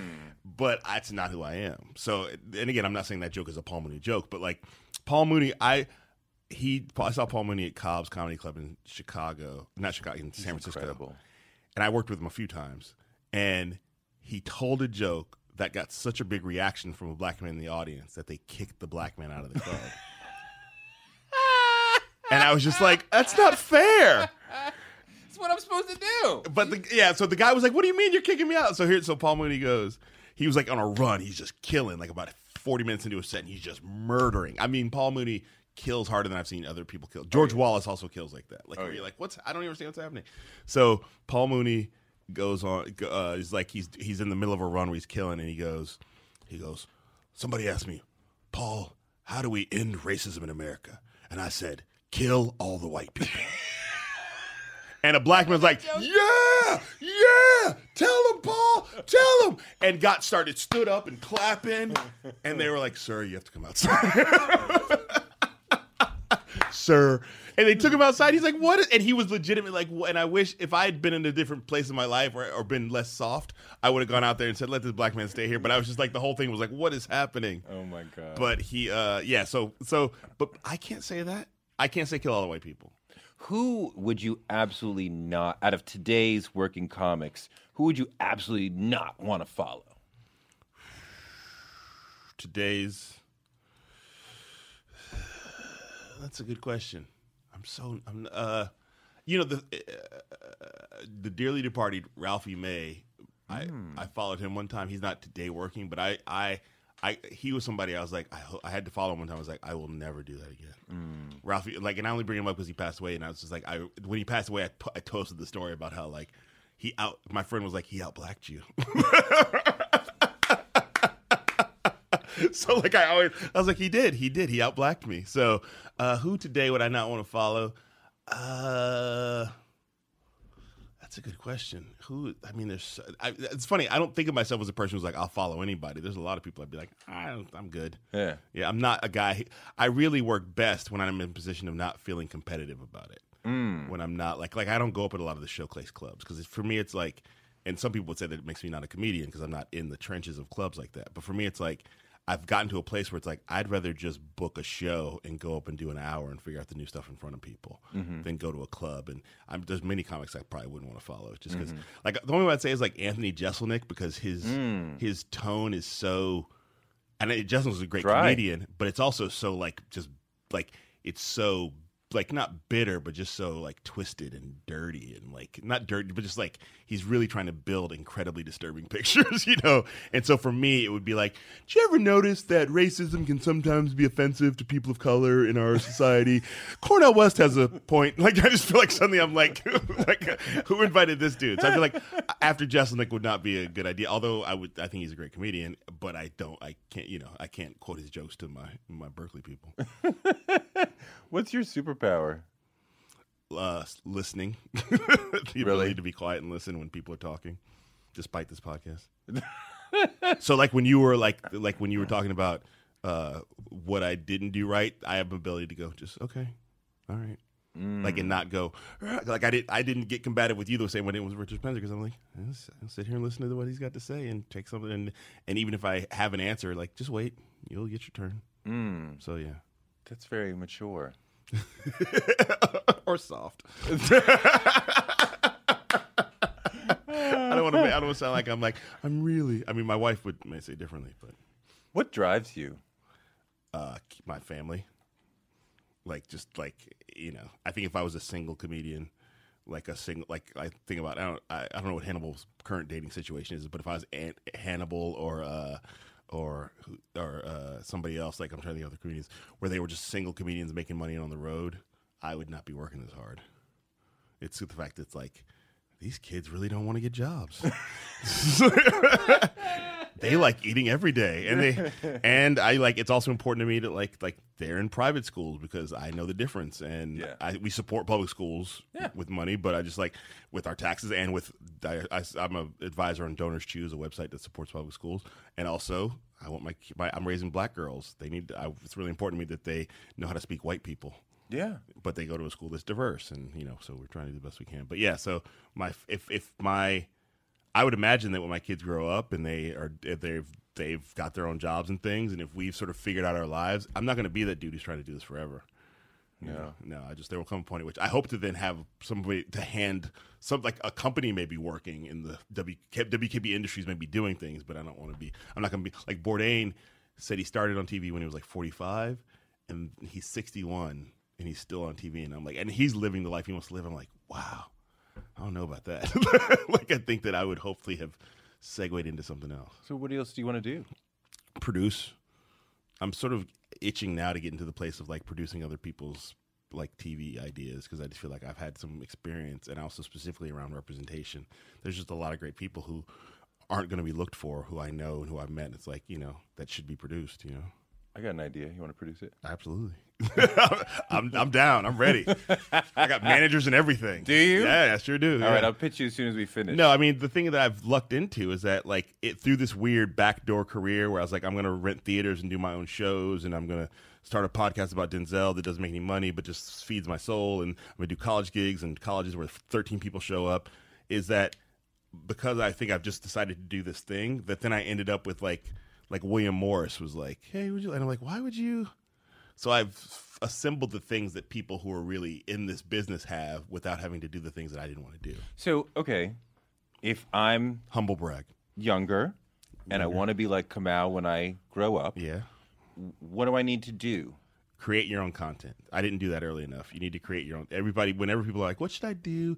I would like to be you. Like people say that. I'm sure Yeah. people say to you, and you go, "I go, well, start making what you think that is now." Issa Rae to me is the best example of that. Like hmm.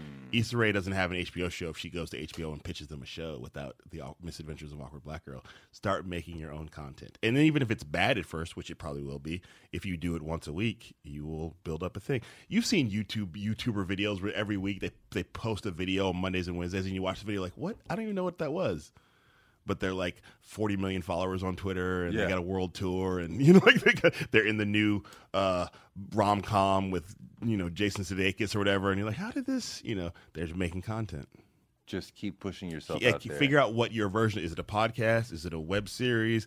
Is it a? Is it? Are you writing columns every week? You have to figure out what your thing is. And I know content's the sh- shitty way to call it, but you have to figure out what your what is the thing you need to be putting out into the world. Yeah. What else do you want to talk about? Uh, what else do I do wrong? Tell me what else. I know you're a critical dude. I'd like to know what else. What else have I done that you're like that's not that good? Wow, I I critiqued one thing. No, but I'm sort of like that I- many people critique- have critiqued. But I respect your opinion. And a you're- lot of those people I didn't respect. No, I feel. No, I feel you. I feel like, you. like you're one of those people that I saw on the way reading you in Rolling Stone magazine, seeing you on Fuse. Was it Fuse? yeah, Doing the like yeah. making your own ways. You're Yeah. you're on MSNBC. I'm like, this dude is in a suit on MSNBC. uh, like you know, so and clearly making your own way, being out loud on Twitter. Sure. Figuring out how to navigate that when things go a little bit left turn, you know, yeah, yeah. that I happens. I s- coming back when you're like, well, I can talk, you know. So I've followed your. There's people who I like see like going their own way, creating their own lane, who I respect, and so like. Like Roxane Gay read my book, and I was like, "Oh no, okay, what did you think?" Like you know, amazing. She's amazing, and so she did a Did book. you read Hunger? Uh, I haven't read it yet. Oh, it's yeah. amazing. And it's not what I thought it would be. So she like reeled me in. I mean, she's a great writer, brilliant woman. She reeled me in Mm-hmm. with some nice and then she punched me in the face with this story. And then I was completely hooked. I get it. and then she punched me in the face again and I'm like, I, ca- I, now I can't turn away from your book. I love that book. I mean, and she's somebody who I was like, there is a some media idea that's bigger than just her writing for the New York Times or writing books. Like, there's she should have a platform Yeah. to, and I sort of so if I feel like if I can figure out if she's in, she may she may be like, I don't need you, Negro, but like that's somebody where I'm like, she should be doing more. There should be Yo, more. she's Roxane dope on Twitter. Yeah, she's. I mean, she's incredible. She'll slice people up. she slices people up and just dismisses them, but then also has these 140 characters or 280 characters. Like, whoa, where it's like that's that's a PhD thesis. Yes. And so, like, when she read my book, I was like, I wish you hadn't, but why don't you just tell me what you think of it? And she did a book release party for me, and she said she liked the book. And I, but it, so like, you know, if you don't, the one thing I've learned is like, you take like Chris was Chris is super critical. How did Rock become your? Is he a, a mentor? Is he a big brother? I, I would Like say re- I would say mentor. I mean, whatever those words are, but he it's not really active anymore. Like I feel really happy that I didn't put him in the position where he has to keep taking care of me. Sure, Like- but but but the the, the He heard totally about, he heard about me through friends of his. Totally biased blows up partly because He was a producer, right? So right. yeah, yeah. And I mean, the first ads were like Chris standing there, like, "Check out Kamal Hesma." So he was co-signing. He was Yeah, he which was is like which does- fifty cent I- to your. Uh, yeah, yeah, yeah. To his, uh, yeah, his Dr. Dre and Yeah. Eminem combined. Yeah. Uh, so yeah, he heard about me. I, my friend Dwayne Kennedy, who's a comic who was on Totally Biased, has known Chris since back in the day. Uh, there's other, so other people who saw me perform told Chris. There's two people, a guy named Chuck Sklar, who was a producer on Totally Biased, and a woman named Jocelyn Cooper, who's one of the founders of Afropunk. Yeah, so she's known Chris since back in the day when they're in Bed Stuy. Yeah. So he said those two people are the ones. He's like, p- other people may tell you that they did it, but it's those two people. Okay. So they both, and they're both like Jocelyn white. was also instrumental in finding D'Angelo. Oh yes, she's Continue. Jocelyn's just instrumental. That, that's like huge on her resume. yeah, I didn't, I didn't have that one, but uh, she also found me. Uh, not, I'm the D'Angelo of nothing. Uh, so she, uh, so she, she, so so she like said, I'm to talk to Chris about you. She saw me at Hannibal. Bur- Hannibal Buress was instrumental because he got me to Jocelyn. Hannibal Buress on his show that he used to have in the Knitting Factory put me on specifically so she could see me. Hannibal's been a big supporter since like he was a Chicago comic and I had been in Chicago and he knows Dwayne, so I not, not, maximum respect to Hannibal. Uh, so he, he heard about me, and then I came to New York to do my solo show that he'd heard about, the W. Kamau Bell Curve, ending racism in about an hour, which is a show I still do at colleges. And he, I did it at UCB Theater, and he showed up with nobody knowing. And after the show, he just floats backstage, and is like, and everybody's like, everybody's like, is that Chris? Rock? You know, it's UCB, it's a little dungy place, and he's like, and he's like, talks to me for a few minutes and goes, "How's you're funny, you know, take it for what it means." then he called me a couple, like a month or two later, and was like, "I want to help you get a TV show." Wait, what? He saw you perform and then he called you like yeah, out of the I'm- blue. Wait, what? Yeah, uh, This- yes. this- like if that happened in the movies, you'd be like, "Get the fuck out of Stories here!" are trite. What can I The say? superstar comedian just, I'm gonna help you get a show. Yeah. Like what? and then he was like, you didn't do anything. "Well, I mean, I had done like 15 years of." I know, but to, but to further mo- like once you've met to like So- further stoke and motivate the relationship and okay, there were times where I would like call him. Once he said, "I want to get you a TV show," the TV show happened like over a year later. So there was like, I mean he- even before them getting to you know, Kamau, you're the no, man. I'm gonna because I think you up." Chris is one of these people. He's like Warren Buffett. Like he doesn't make a lot of investments, so when he makes them, he's like, "I've already done the work." I've talked to people. He had talked to Hannibal. I'm sure Hannibal had talked to him because he was a big fan of Hannibal. Uh, Chuck had. I'd been friends with Chuck for a little bit at that point, so Chuck had probably said, "Yeah, he's not crazy," and he seems to. He's also. I think So I was a a little bit older. going. Yeah, I was a little bit older. He knew I was married, so I'm not like some like 21 year old kid who's gonna be like, "Yeah, now give me some cocaine," you know, whatever. like you know, like I wasn't that I was in a position. so of you're like, a good bet. yeah, I was like, I was a dude right. Who, I was a dude who needed a shot. Like, so he thought if I give him a shot, he's going to take the shot. He's not going to take it for granted. you know? Hmm. I, that's what I'm guessing. Interesting. So yeah, he called like he said, "You're funny." It was good. He's like, he's like, I, I only think like eight guys are funny, so take it for what it means. And then he disappeared. And then like, a couple months later, I got a call from a restricted number, and I picked it up thinking it was like a bill collector. Was like, "Hello?" He's like, "It's Chris Rock." And I said, and this is part of the trite story. No, it's not, because I told my friends I'd met Chris Rock, and he was gonna. No, it's not. He's like, don't be the guy who doesn't believe it's Chris Rock when I call. Next, I'll be on Jay Leno talking about Jay. I tried to help this brother out. I haven't done a Chris for a while. It's usually better than that. But uh, and so sometimes like he suddenly sounded like he was pacing doing the Panther walk, and I was like, okay, it's Chris Rock. And then he was like, we talked about NBA basketball. He's watching the playoffs. He's like, well, I want to help you get a TV show unfamous black guys never get TV shows. Unfamous white guys get TV shows all the time. Maybe you don't want to help me. Maybe you don't want my help. You maybe you got somebody else. But if you want me to help, and he sort of kept talking, he's like, "No, I'll take it. I'll take it." but it took like he went to Broadway to do the motherfucker with the hat. Yeah. Uh, my wife was pregnant. I'm sorry. Go back a second. When when when when you hang up the phone from that that conversation, yeah, which is definitely a turning point in the life of Kabao Bao. It's the scene from every romantic comedy where the where the ladies, the guy called me. That's that whatever that song is. Suddenly I see. This is what I'm gonna be. Suddenly I see. Yeah, I'm spinning and what singing into a hairbrush. Whatever. Like I'm, I'm like I was at this day job I had taken because I was like I'm not making enough money from comedy. I had a day job that I took that had that hired a bunch of comedians, and so I turned to this other guy while I'm on the phone for no reason other than just to be like nobody else is around. It's Chris Rock. Like he didn't need to know, but I just had to tell somebody, while I'm on the phone. Uh huh. Uh, it's Chris Rock. like I just had to like share that, and then I'm like calling my wife, who was my girl, I think my wife at the time, and calling her, and da, da, da, and also like expecting that he's gonna something's gonna happen the next day, and it didn't happen for. What happened is after he went to Broadway, my wife was pregnant. She had the kid. She had our first daughter, and sort of we just weren't. There was no movement on it, and then I called Chuck, and I was like, "We need to actually make a pilot in San Francisco, and then so Chris can see it, like what I think the show is." I was like, "I got to get it going."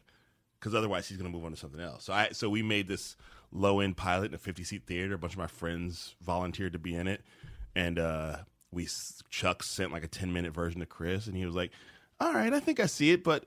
I, I need to put some money into it. So then he funded a pilot of himself. That then is the pilot that went to FX. Mm. But the fun, but the thing was like that was the point. That's me going like I can't just wait for him to decide to, to, to move on this. Right. I need to get something started. No, but that's the move. Yeah, so that to me is like that was me going. What did you do? That maybe he would have done something eventually, but he just it wasn't top list on his things. He'd just been on Broadway. He's about to make another movie. Da, But da, you da. took. I got the access. But Yeah. what's the vehicle? I got to show him that I, I got to show him that I am that I do want to take a shot. I'm not just going to sit here and like wait for him to call me and go. I'm ready to give you a TV show. Yeah. Yeah.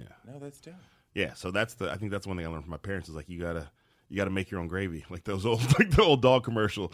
gotta make your own gravy. And I say that to I say that to my friends all the time. You gotta make your own gravy. You can't expect other people to, to bring it to you. Especially when you're not whatever is considered to be like the thing that people want. Hmm. You know, you're not sort of like you're not the cute whatever. Because bla- you know, like Kevin Hart even took it took like people think he's only been around five years, been around fifteen years. You know what I mean?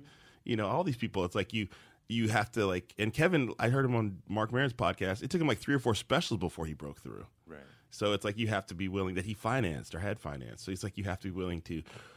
There's occasionally there's somebody who pops through like Eddie Murphy, but it's like he's fully formed and he looks amazing, like he, you know, and he and he does all the things, and so It was a occasionally, different time. yeah, but yeah, Eddie I think it's a different time. But I think every now and again there's like like Jerrod Carmichael sort of like rose through the ranks fairly quickly How come you were never on SNL?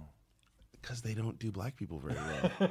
They've been more open to black men. Did you ever? yeah, I'm au- open to no, did but you I- ever but they- audition or you never? They don't have a. I mean, this is my, like first of all, they. I mean, even the fact, and I don't that they fired Jay Pharoah once Obama was out of office or let him go. Hmm. It's like you. So you just used him for that. You don't see anything in him other than that. There is a wide swath of white men on that show. right. They don't have a wide swath of black people. Have on you show. gotten your shot to be there or No, no, no. I was never in. I was never in the. I first of all, a lot of it comes out of sketch, and I was not in a sketch guy. But they're not looking at a wide enough swath of. I don't believe not. They maybe now, but you look. There's only what? There's two black. Is there two black men on the show now? Well, There's, like Kenan Kenan and and young Kenan. Like the- yeah, there's the younger brother. No, I don't know. I don't really know. Yeah. I mean, he's great. I think he's Yeah, great. yeah, yeah. But they sort of like they go, okay, Kenan's going to age out. We need a new one. yeah. You know, whereas like whereas like there's white guys on that show that if they come in here right now, I'd be like, I don't know who you are, and I watch the show sometimes. You know what I mean? But so th- I don't think I think if whiteness worked, if blackness worked the way the whiteness worked, I could then be the weekend update guy. Sure. But because it Oh, doesn't with work that Che. way, Che. Oh, we forgot about Che. So Oh Michael Che's God. great. Oh my god, I'm so sorry. Yeah, no, Michael Che, you're great. We just I was not thinking, but I do think that they're like that's Che is the weekend update guy. Yeah. Kenan's been on the show for forever. They so they need a new guy to sort of be a character guy. This guy's a character guy. They're not getting just like Chris was on the show, and we talk about that. They didn't know how to use Chris, Right. you know, because Chris is not a character guy. He should be. He should have been a weekend update guy. Like, Right. they already had Dennis Miller, so it's like they don't have a wide swath of black, especially in the ego black women.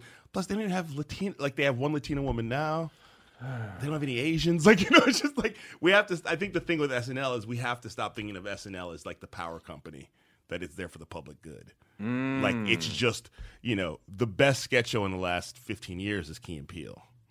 Like you know that's the best sketch show.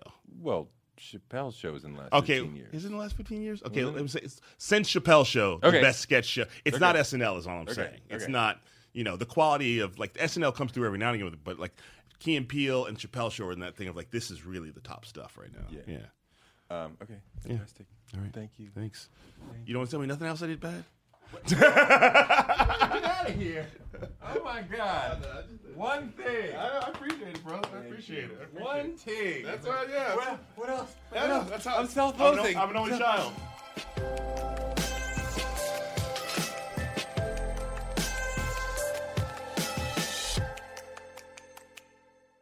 He just wouldn't let up. Gotta love that. Thanks so much for your time, Kamau, and thank you for listening. We're giving you fuel to power your dreams because you can use your dreams like a rocket ship to blast into a life you never imagined. You can make your dreams a reality and hope this show can help you. I'm on Twitter at Toure and on Instagram at Toure Show. Stop by and say hi. And if you like the show, subscribe, rate, review, all that stuff. Tell your friends who would like the show.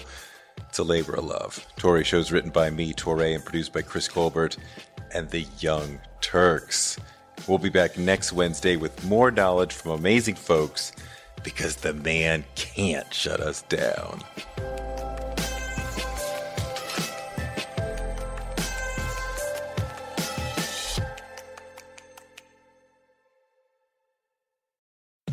We live in a world where you can get anything you need delivered to your door thanks to DoorDash. If you don't want to do the dishes or you feel a little sick, let DoorDash bring dinner tonight. My family uses DoorDash all the time because it connects us to our favorite restaurants without us having to drive. Last night, we got some Indian food for my wife, some gumbo for me, and sushi for the kids, and everyone was happy, and we didn't have to do the dishes. The process of ordering was quick and easy, and I love DoorDash for real. So I was so happy to do this for them because I'm a customer, because I know DoorDash is your door to more. Must be over 21 to order alcohol. Alcohol available only in select markets. DoorDash, your door to more. Download the DoorDash app now to get almost anything delivered.